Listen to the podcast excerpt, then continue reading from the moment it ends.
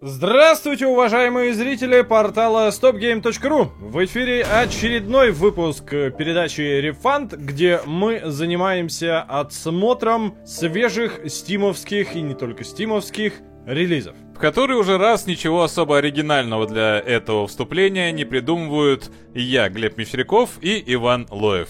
Начинаем.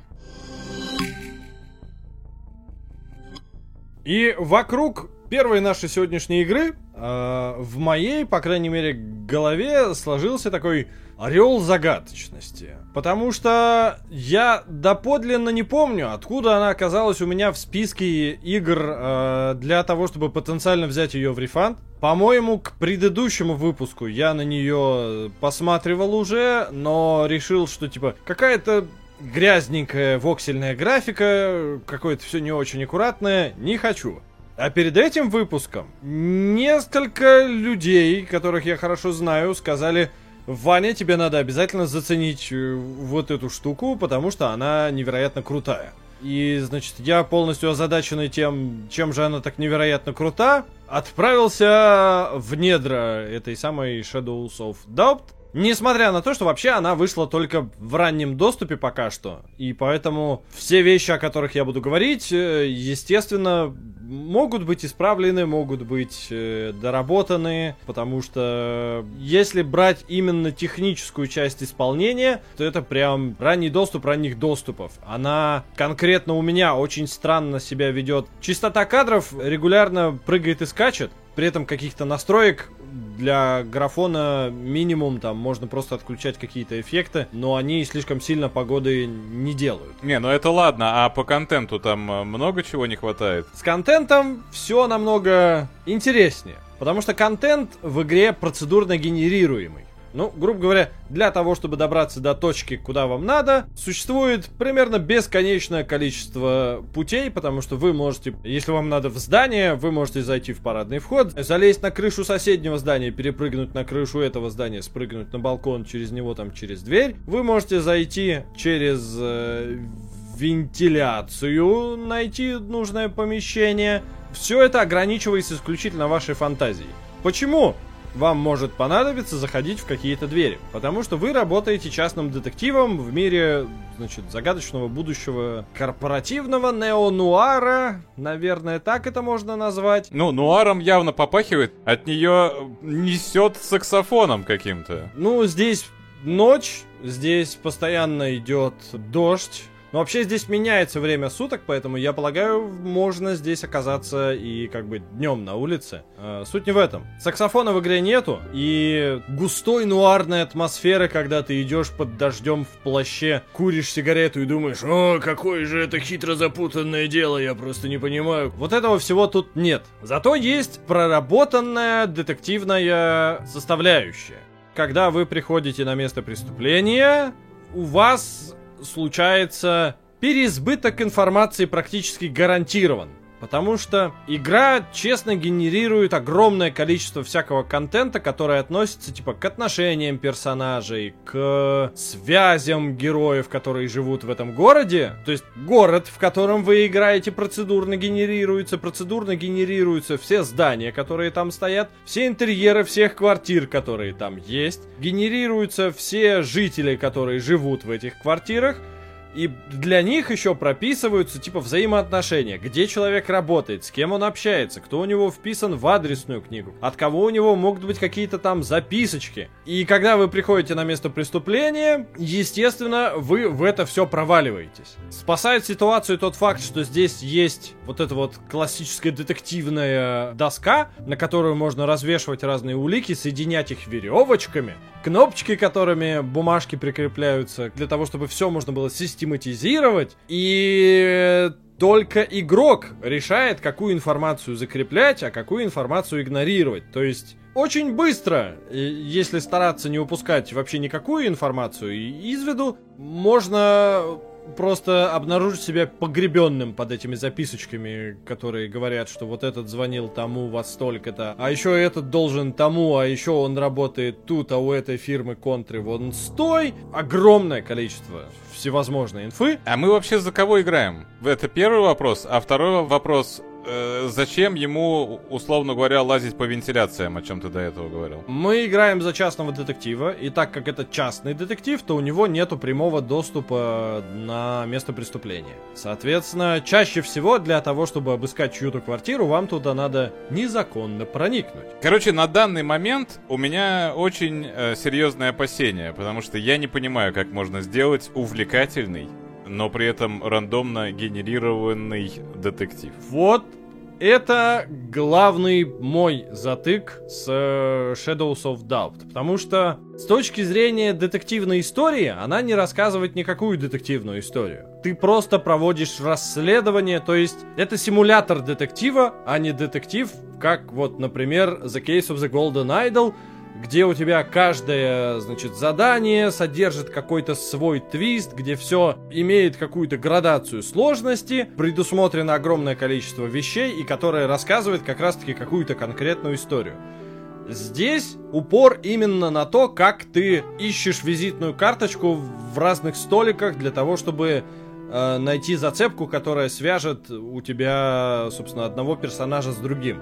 И вот это вот очень такой шаткий момент, потому что, с одной стороны, это прикольно, ты копаешься в информации, ты строишь в голове вот эту вот картину происходящего, но очень быстро, я подозреваю, это перейдет в очень механичное изучение локации, когда ты будешь понимать, где могут валяться визитки, ты уже будешь заниматься не какой-то детективной деятельностью, раскрытием каких-то тайн, каких-то интересных штук, а ты просто будешь механически взаимодействовать с э, картонными декорациями, потому что э, на данный момент окружение в игре очень искусственное, люди нарисованы очень одинаково, очень как бы бедно двигаются, у них нету какого-то четко выраженного графика передвижений э, или подобного. И это очень сильно бьет по погружению, у тебя ни атмосферы нету. Все, что у тебя есть, это взаимодействие с алгоритмами процедурной генерации, что в результате в моих глазах игру превращает в хорошую, крепкую, очень любопытную, но технодемку. На протяжении всего твоего рассказа пытался ухватить э, мысль, что же мне напоминает внешне Shadows of Doubt, и э, наконец-то понял, что э, у меня в голове крутился образ игры Тирдаун про разрушение воксельное. И это очень меткое сравнение, на котором я тоже себя поймал, потому что, во-первых, ну как бы визуально и там воксели, и тут воксели, и как бы строго говоря, и то похоже на технодемку, и это похоже на технодемку, но у Тирдаун гораздо больше интересных каких-то вещей заложено, ну, начиная банально там, не знаю, с музыки и того, что вообще у всего происходящего есть какой-то глобальный сюжет, который как-то развивается в процессе. Но, с другой стороны, Shadows of Doubt все-таки еще находится в раннем доступе и, возможно, нас как бы только ждет впереди шикарный саксофон, который будет играть где-то там на горизонте происходящего, и в таком случае игра внезапно обретет какую-то нуарную дополнительную глубину и, возможно, заиграет какими-то новыми красками.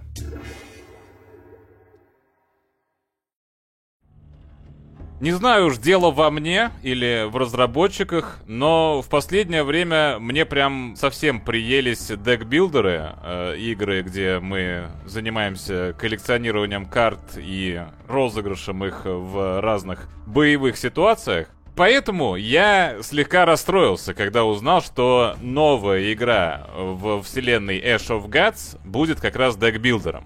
Первая часть, это, если что, как все говорят, отечественный вариант The Banner Saga, которую я нежно люблю. И, как по мне, Ash of Gods первая, она даже The Banner Saga в некоторых местах обыгрывала. Какие-то аспекты были выполнены даже лучше и казались более увлекательными. Во всяком случае, мне. А тут готовится игра с подзаголовком The Way и позиционирует себя не как полноценное продолжение Ash of Gods, а как некое такое ответвление. Из-за чего я к игре изначально подходил со скепсисом. Однако она показала себя хорошо, так как э, предлагает э, свежий взгляд на вот это вот э, картособирательство и отличный, в общем, подход к э, механикам, что уже, на мой взгляд, э, большой плюс.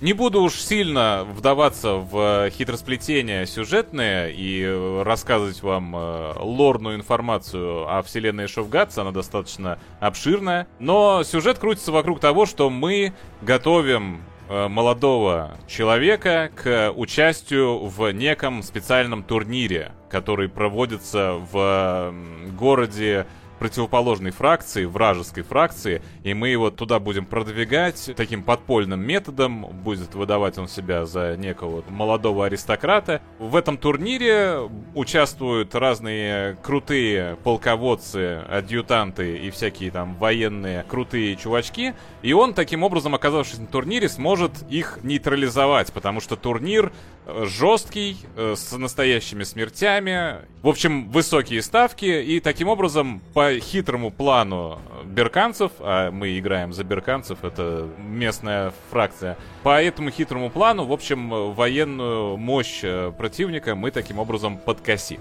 Партии протекают следующим образом. У нас есть э, набор карт из 10 штук боевых с определенными воинами.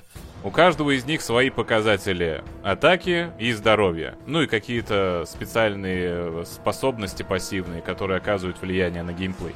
Есть карты поддержки. Туда входят предметы, которые мы можем навешивать на уже примененных бойцов, выставленных на игровое поле. И там же находятся заклинания, которые оказывают массовое воздействие. Ну и в один свой ход мы можем разыграть одну карту бойца и одну карту поддержки. При этом, выкладывая карту бойца, мы модельку этого самого бойца выставляем на поле. И он, этот боец, начинает идти к командиру противника. И этот процесс невозможно остановить, они все время стремятся дойти до противника, и это нужно держать в уме. Ну, они останавливаются только тогда, когда встречаются с э, вражескими юнитами, и в этот момент начинается вот эта разборка, атака, здоровье, все это оказывает влияние на то, как себя они проявляют. В плане перемещения, единственное, что мы можем сделать, это передвинуть влево или вправо бойца с определенной линии. Ну и, соответственно, кто первый дошел до командира, нанес ему нужное количество урона и э, опустил показатель здоровья командира до нуля, тот и выиграл. В целом ничего, казалось бы, хитрого, но на самом деле, ну, во-первых, оказывает серьезное влияние то, что бойцы непосредственно присутствуют на поле и непосредственно по нему перемещаются. То есть это такая карточная игра, которая с шахматами немножечко э, как будто скрестилась. А во-вторых, э, главный твист всей э, концепции Ash of Gods The Way это то, что здесь сражения практически все содержат уникальные условия. То есть каждое сражение в игре, оно прям вот руками вылеплено, и под него были сделаны какие-то дополнительные нюансы.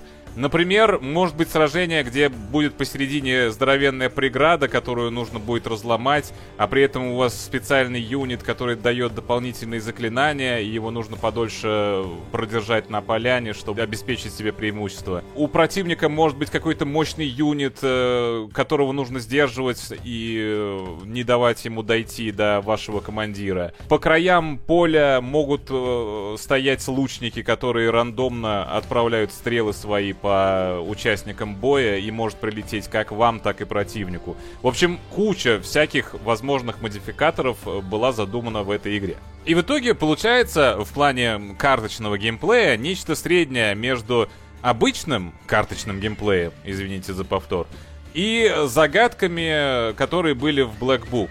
Если кто играл, то понимают, о чем речь. Нечто среднее, потому что та самая золотая середина находится. С одной стороны, сражения не надоедают, так как они всегда разные. А с другой, они при этом не загнаны в какие-то слишком жесткие рамки, когда вот тебе нужно вот прям вот какой-то конкретный набор действий сделать, и только тогда ты выиграешь. Здесь есть э, сбор э, своей собственной колоды, затачивание ее под себя, можно разные тактики применять.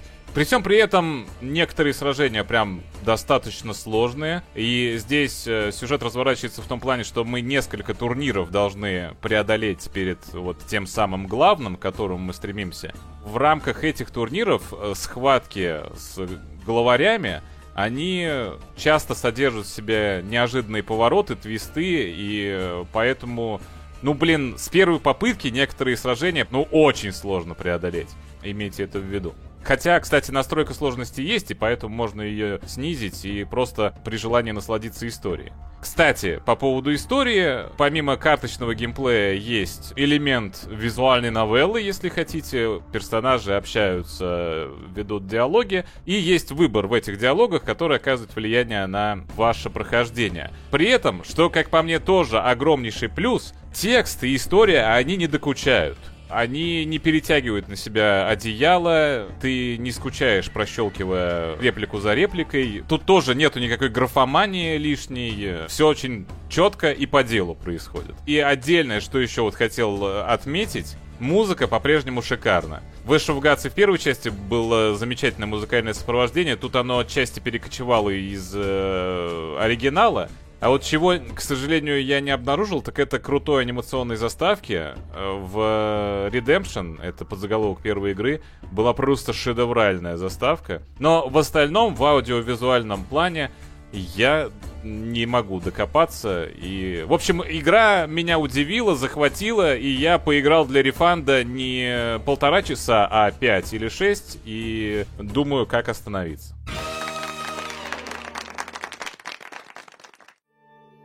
Переходим, э, блин, хотел сказать от одного нуара к другому, потом понял, что вообще-то Ash of Gods ни разу не нуар, потому что The Case of Benedict Fox очень, как бы, очевидно вдохновляется двумя вещами, это нуар и это лавкрафтианский такая какая-то штука. Э, не могу назвать как бы лавкрафтианский хоррор, потому что формально игра вообще не пытается в хоррор. Мы просто находимся в таких вот декорациях, и с главным героем вместе тусит какой-то демон который ему дает разные способности, у которого есть маленькие тентакли. Э, ну, маленькие относительно того, что обычно как бы представлял э, в этом отношении Лавкрафт. Но вообще это все не суть столь важно, потому что перед нами Метроидвания в таком, я не знаю, самом классическом понимании этого слова, наверное, ну или в чем-то очень близком к классическому пониманию, потому что у нас есть огромных размеров мир, по которому в платформенной перспективе может передвигаться главный герой. Существует огромное количество разветвлений мест, недоступных с самого начала мест, с которыми непонятно, что делать, замков, от которых нету ключей, многие другие типичные для жанра признаки. И вот, собственно, главный герой занимается тем, что бегает по этому миру, приключается, воюет с э, монстрами и с разного рода боссами, для того, чтобы проникнуть за все двери, за все э, замки, раскрыть какой-то секрет своего отца, на который как будто бы намекают, но как будто не до конца это делают. Потому что введение у игры очень скомканное. У меня появилось ощущение, что я нажал на какую-то кнопку скипа,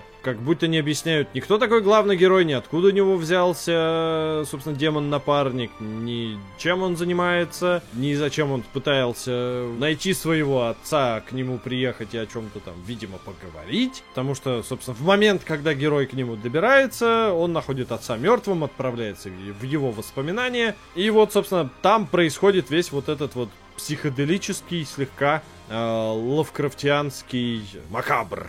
Будем кидаться страшными словами.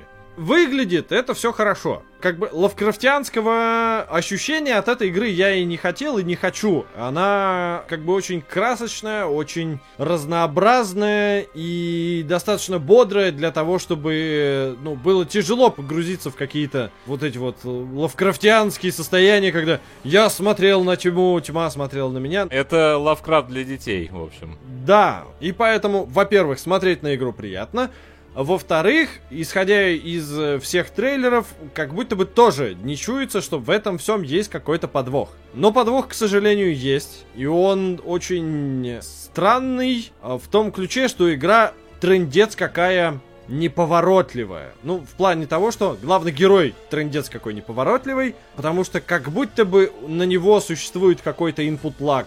Э, ты нажимаешь кнопку, он через полсекунды только начинает реагировать на твое нажатие. К тому же все анимации для такого типа жанра, завязанного на какие-то тайминги, на четкий платформинг и подобные штуки, медленные, и из-за этого ты чувствуешь, как будто бы между тобой и главным героем какой-то типа очень кисельный провод находится, и ты ему говоришь бежать влево, а он продолжает какое-то время еще бежать вправо, и только потом начинает разворачиваться, и потом начинает бежать влево. Пока ты просто изучаешь мир, это не критично, не фатально. По крайней мере, на первых уровнях нету каких-то там зубодробительных платформенных задачек или чего-то подобного. Но как только начинается бой, все становится очень туго. Короче, по твоим словам, кажется, что разработчики акценты сместили в сторону красивых анимаций от э, удобного контроля.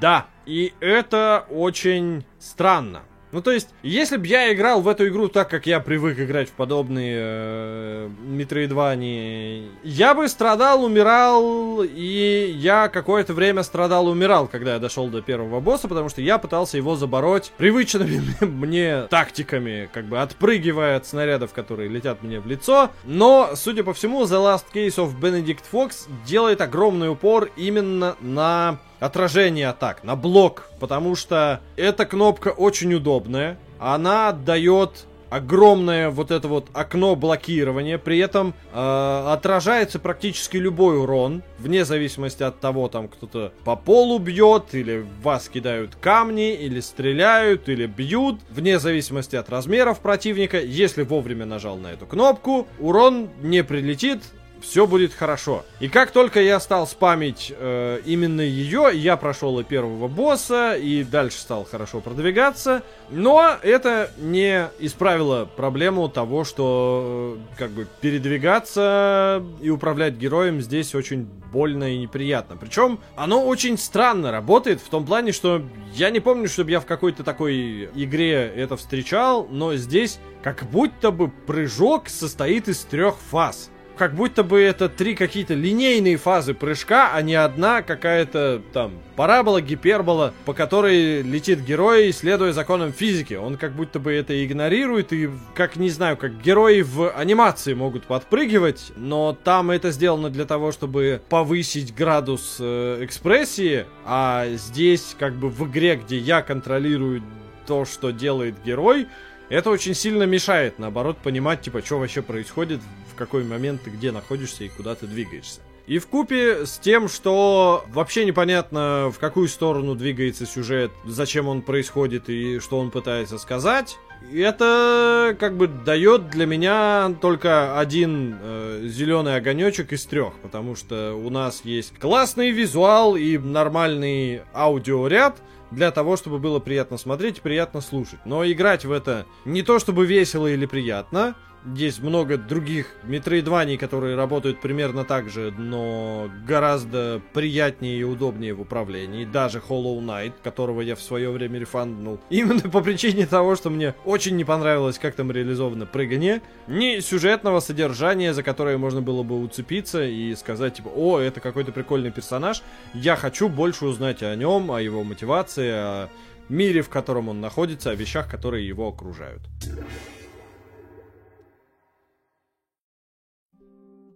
Как это у нас порой бывает в рефандах, давайте устроим небольшой антракт и отвлечемся от всяких этих динамичных, напыщенных, э, богатых в плане производства игр на небольшую головоломку. Называется она Riddles and Sieges. Череда приятных задачек, связанных с расставлением осадных орудий с целью добраться до основного замка, до основной цели. Головоломная суть э, крутится вокруг э, того, что все осадные орудия, представленные в игре, срабатывают с разной задержкой, ну или вообще в принципе по-разному. Трибушеты дольше срабатывают, чем катапульты, тараны дольше срабатывают, чем трибушеты, а баллисты, например, они срабатывают только если по ним что-то попадает.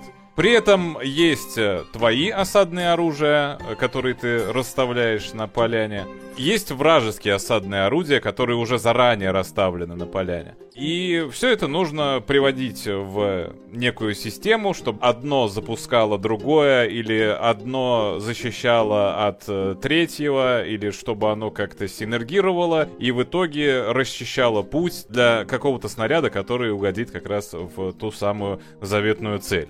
Задачки порой заставляют задуматься, хотя в целом игра небольшая, я за полчаса, может быть, чуть больше, прошел 20 с лишним уровней, а это вроде как больше половины всей игры. Но при этом она, как часто бывает, опять же таки, с логическими играми э, от э, разработчиков-одиночек, она дешевая, ну и при этом такое чувствуется, что сделано с любовью, знаете. Человек прям вот вкладывал душу, пока делал. Учитывая все эти факторы, можете присмотреться, если ищете какое-то вот головоломное развлечение себе на вечерок, то, мне кажется, Riddles and Sieges вполне подходит.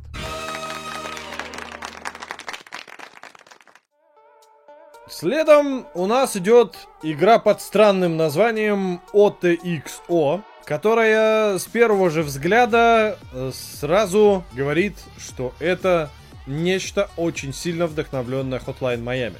И это действительно так, потому что главный герой прорывается сквозь уровни, забитые противниками до отвала, и его задача убить всех.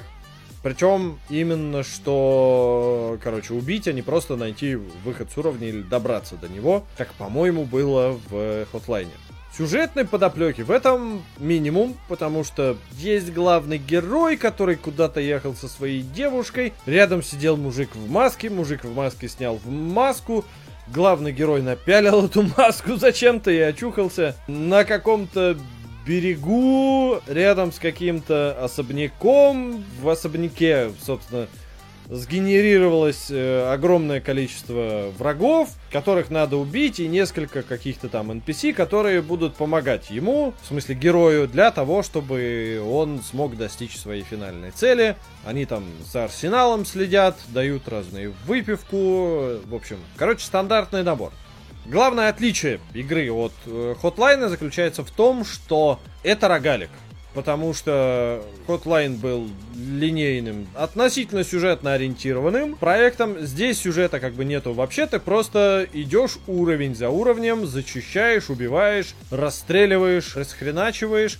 И делаешь это преимущественно используя огнестрел, потому что оружия ближнего боя здесь нету. Здесь есть пинок, и он ваншотит, но э, это, собственно, и все. Он здесь чаще всего применяется даже не для убийства, а для того, чтобы вышибать двери, потому что враги не умеют с ними никак взаимодействовать, поэтому как бы один из самых часто повторяемых эпизодов ты подходишь к, значит, дверям, вышибаешь их, врубаешь слоумо, которое здесь тоже есть, и прям как в каком-нибудь гонконгском э, боевике всех, э, кого видишь, расстреливаешь, а потом прибегает еще кто-нибудь, и ты расстреливаешь их тоже, и потом повторяешься это все до тех пор, пока уровень не будет зачищен.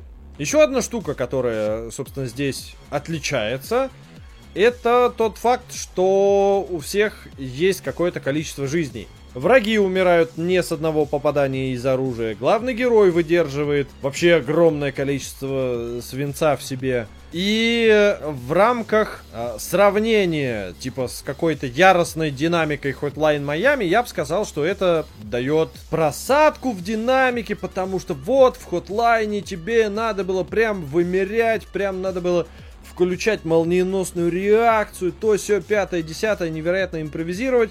А тут ты можешь просто за счет того, что можешь впитать количество какое-то невероятное этого самого урона, влетать куда угодно всех, совершенно спокойно расстреливать, но потом тебя все равно будут убивать, потому что нет, э, в этой игре не стоит впитывать урон, потому что нету нормальных э, лечилок. В общем, если ты будешь вести себя разнузданно, тебя будут наказывать, потому что, ну, собственно, врагов огромное количество, и они очень метко стреляют и очень быстро реагируют на твое появление в их поле зрения. Это задает определенную динамику происходящему. Ну и к тому же здесь нету возможности переигрывать один и тот же уровень. Здесь как бы, как и в любом нормальном рогалике, ты как только умираешь, откатываешься на самое-самое начало. А уровней здесь достаточно много. И между ними ты хиляешься, по-моему, на какой-то процент от своего максимального хп, а не так, чтобы полоска заполнялась полностью. Главное, что меня разочаровало в э, OTXO, это музыка. Потому что музыка в Hotline Miami была крута не потому, что она делала врум-врум а потому что она постоянно выстраивала какую-то, типа, глобальную динамику. Она то затихала, то, значит, э, становилась громче. И все остальное идеально ложилось на происходящее на экране. В OTXO музыка делает просто монотонно дыш-дыш-дыш-дыш-дыш. Это немножечко надоедает. И на самом деле достаточно быстро, из-за чего я ее выключил. Но Тут мы приходим к интересному такому какому-то выводу, который немножечко противоречит Ване как будто бы из прошлого выпуска, который рефандил игру, которая похожа на Цезаря, потому что как бы все хорошее, что есть в этой игре, уже было в Цезаре. Сота XO вышло странно, потому что за исключением э, роуглайковой структуры и слоу-моушена, я не могу назвать, что здесь есть что-то, чего мы не видели раньше. Причем, если я правильно помню, тот же самый slow motion был, например, в Гонконг Массакр игре, которая тоже топ-даун, тоже про какие-то вот такие кинематографичные перестрелки с видом сверху. И которую ты рефанднул, по-моему, в свое время. И которую я тоже рефанднул. Кстати, да, потому что я помню, что что-то у меня была какая-то с ней затычка. Но конкретно с OTXO у меня сложилось все нормально. Я нормально играю в игру, я получаю от нее удовольствие, несмотря на то, что я могу назвать большое количество каких-то явных вдохновителей, которые тут присутствуют, и не то чтобы здесь много каких-то уникальных решений, и э, черно белая гамма с красными акцентами, не то чтобы что-то невероятное, никогда не виданное, но, с одной стороны, не то чтобы заезженное, не так много игр подобных, а во-вторых, э, я подумал, что, э, несмотря на то, что у нас была Hotline Miami, не так много было игр, которые пытаясь пародировать ее, делали это, типа, понимая, что они делают. И поэтому я бы от EXO не стал рефандить, чего я, собственно, и не собираюсь делать. Не могу не отметить, что написано, что читается от EXO как Очо. Поэтому, видимо, это какой-то не английский язык. Э, мне просто любопытно стало, что может значить название, но я так и не нашел информацию. Внутри игры говорят, что так э, на каком-то языке звучит волк. А, хорошо, что мы это выяснили.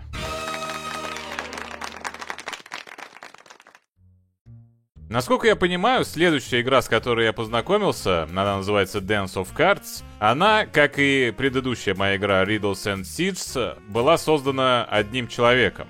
Но э, здесь, конечно, уже чувствуется, что, возможно, это какой-то магнум опус данного деятеля, потому что чувствуется уже масштаб и чувствуется основательность.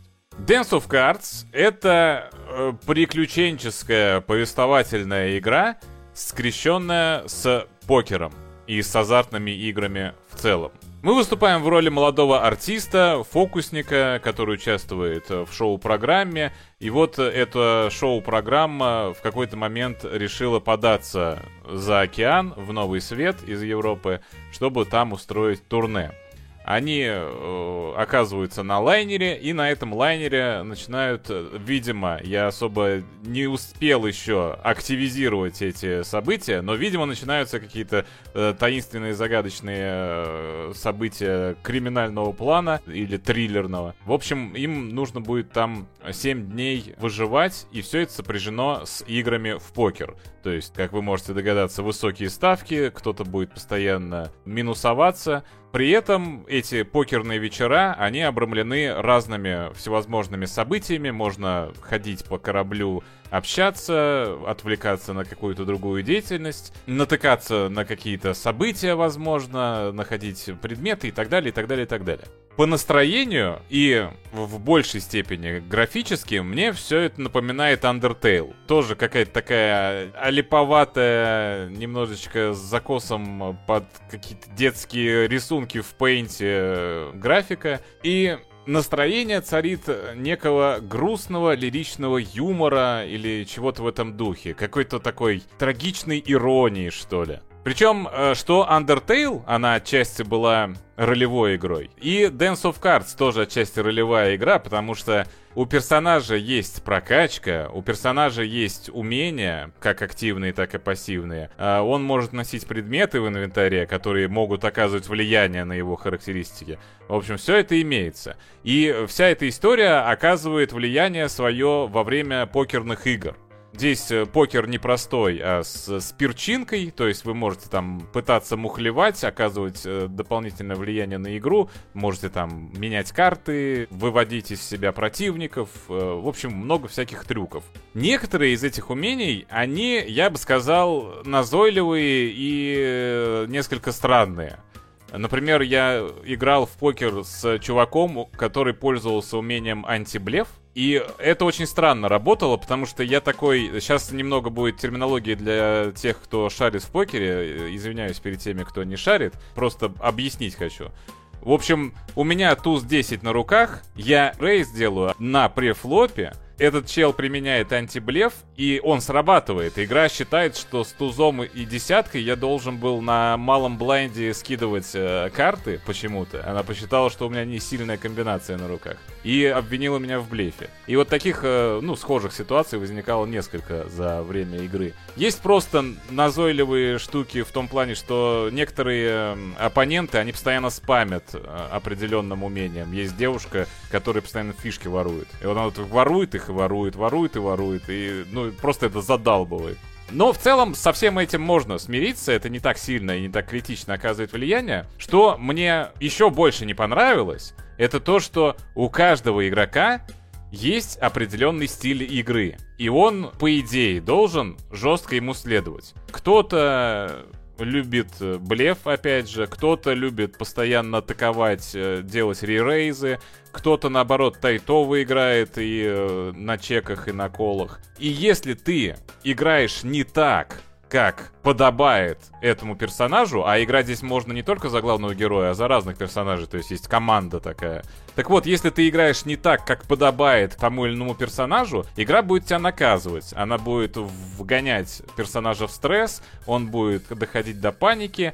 В эти моменты вы можете терять контроль над ситуацией в панике, потому что персонаж там начинает показывать свои карты, начинает их сбрасывать, там, в общем, всякое такое происходит. И это, ну, странно, на мой взгляд, потому что чувствуется, что автор любит покер, и он хотел сделать оригинальную, интересную игру с покером. Но вот эти моменты, они покерный геймплей классический, они разрушают. То есть разные всякие фишечки с, со сменой карт там или с каким-то мухляжом я еще понимаю, но вот это вот то, что ты должен следовать только определенной тактике, мне кажется, это сильно мешает. А другие азартные игры также досконально проработаны? Или они просто есть и на них можно пару минут потратить, а потом продолжить полтора часа херачить в покер? Второй вариант, потому что покер это основное, а разные дополнительные развлекаловки это вот э, чтобы отвлечься. Я пока встречал слот-машину и больше-меньше. В основном здесь, да, все про покер. Еще я вижу на почти всех футажах с э, играми. Рядом стоит сцена, на которой стоят музыканты, над которыми выводятся субтитры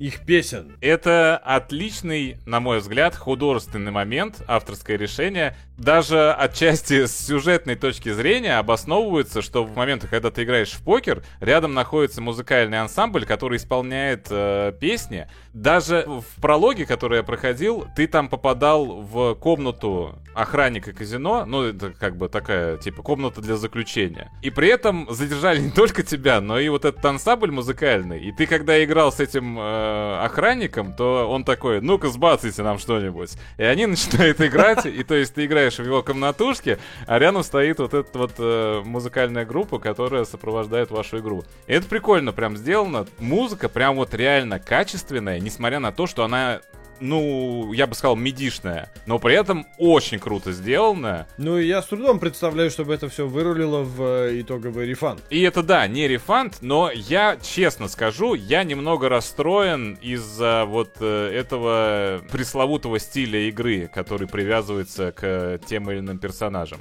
Мне кажется, что вот слишком много э, вот этих ролевых деталей и рюшечек э, накрутил автор на покерную концепцию, Ну вот оставил бы он две трети от того, что он навыдумывал, мне кажется, было бы лучше, потому что оно немножко размывает саму суть покера. А очевидно, игра делалась для любителей покера. И это, кстати, тоже, наверное, проблема, потому что из-за этого у игры очень узкая э, аудитория в перспективе, и многие оставят ее за бортом. А жаль, потому что игра оригинальная, интересная и заслуживающая внимания. Поэтому если вы неравнодушны не только к инди-играм, но и к покеру, вне всяких сомнений, ознакомьтесь. Void Train игра очень странная. Потому что э, ты смотришь на трейлеры, ты смотришь на скриншоты, и там что-то происходит. Там какие-то толпы врагов, там какие-то гигантские монстры. Параллельные поезда, значит, проезжают мимо твоего поезда, который едет по пустоте, что, собственно, и задает название игре. Практически ничего из этого за полтора часа в классических рамках рефандовского ознакомления я не увидел. Увидел э, много пустоты, сквозь которую ехал мой поезд. Ну, на данный момент, строго говоря, это дрезина, которая э, подверглась одному, по-моему, улучшению. А, значит, что это вообще такое, э, откуда здесь э, начинают, куда идут и как сдают. Некий советский инженер в какие-то советские, значит, годы куда-то там поперся на вахтовую работу, увидел какие-то следы, пошел по ним, попал в другой мир, теперь у него есть дрезина, какие-то записи какого-то ученого, и, значит, бесконечная дорога вперед, по которой он едет, непонятно зачем. Ну и к этой дрезине он привязан шнуром, типа от дрезины далеко он не может отлетать, пока она находится вот в этом Войде. Есть остановки, на них можно как бы отходить на любое расстояние, но тем не менее. И на первый взгляд все просто. Есть дрезина, есть дорога, дрезина едет по дороге, вокруг дороги висят в воздухе разного рода ресурсы, которые потом можно использовать для того, чтобы изучать новые какие-то штуки, открывать новые технологии и так далее, и так далее.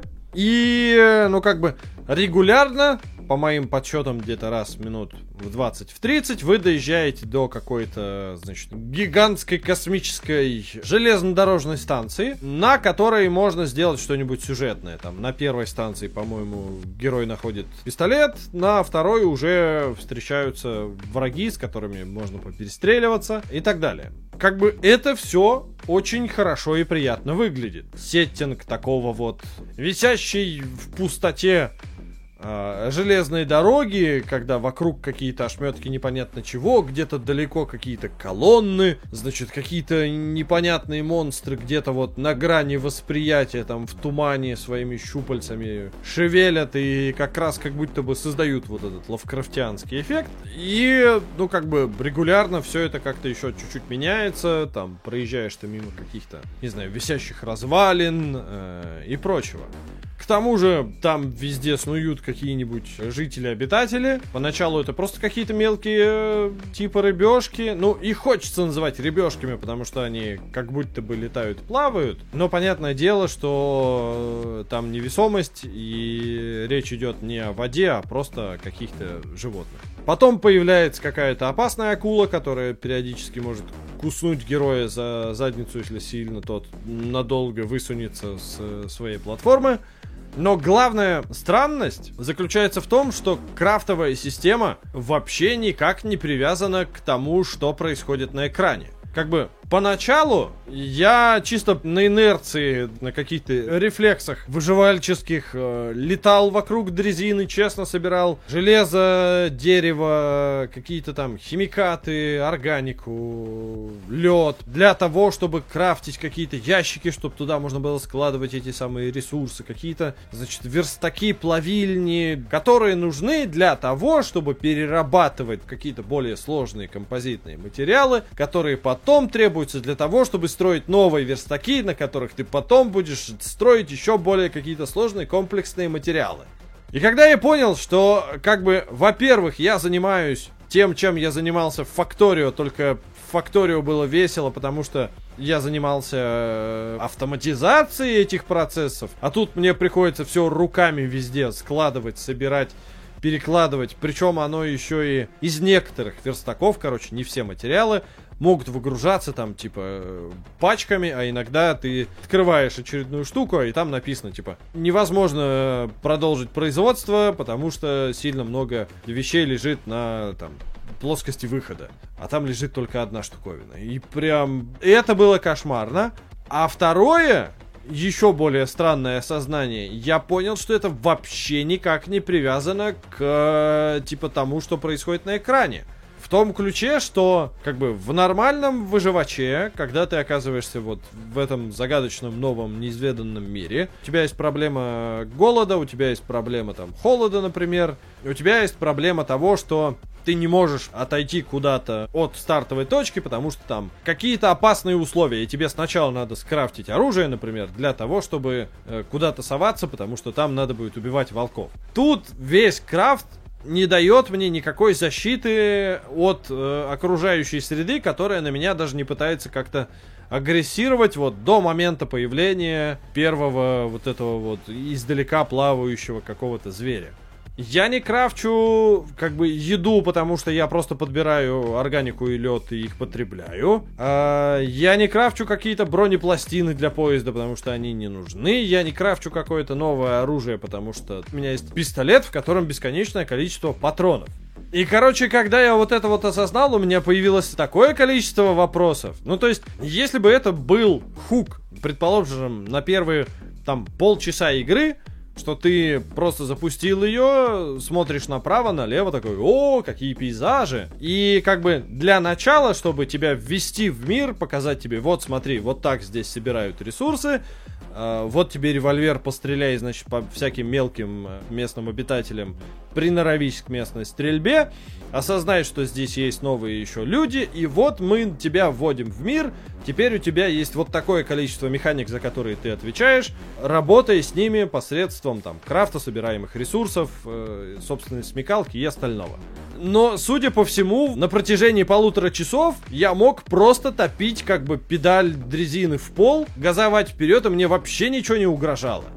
Либо я полтора часа делал что-то не так, и не сработал какой-то триггер э, того, что, типа, вы прошли условное обучение, теперь давайте начинать играть. Либо у игры какой-то очень странный, очень растянутый геймдизайн, когда ты на протяжении первых двух часов не видишь вообще ничего, и только потом, видимо, начинается что-то, потому что, глядя на трейлер, у меня много вопросов. Сколько часов мне ехать вот к этим интересным здоровенным монстрам, вот этим людям в страшной силовой броне красного цвета и к другим каким-то интересным приключениям, потому что за свой тайминг я ничего этого не увидел, и это очень странно. Ну, видимо, не только для тебя, учитывая смешанный характер отзывов в Steam. Однако, э, в защиту напоследок я все-таки скажу, что Void Train все еще находится в раннем доступе. И, возможно, сейчас вот как бы получив вот такой вот фидбэк,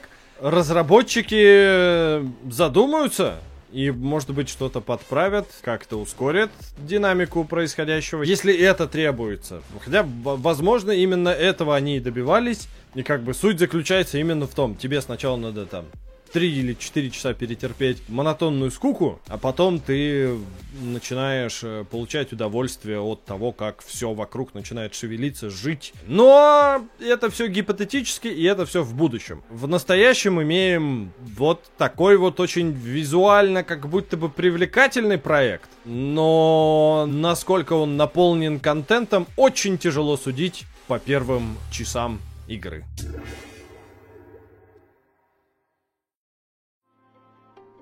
И на этом у нас на сегодня все. Как обычно, благодарим вас за внимание и Андрея Маэстро Берестова за помощь с монтажом. Тем более, что теперь он взвалил на себя полностью это дело. Раньше я изначально делал звук, а Андрей накидывал футажи. Теперь весь монтаж на нем, и надеюсь, он сильно нас не материл, вырезая испорченные дубли. Ну и напоследок остается только напомнить о том, что не забывайте накидывать нам в комменты предложения для игр, которые могут попасть в следующие выпуски Рефанда. А на этом все.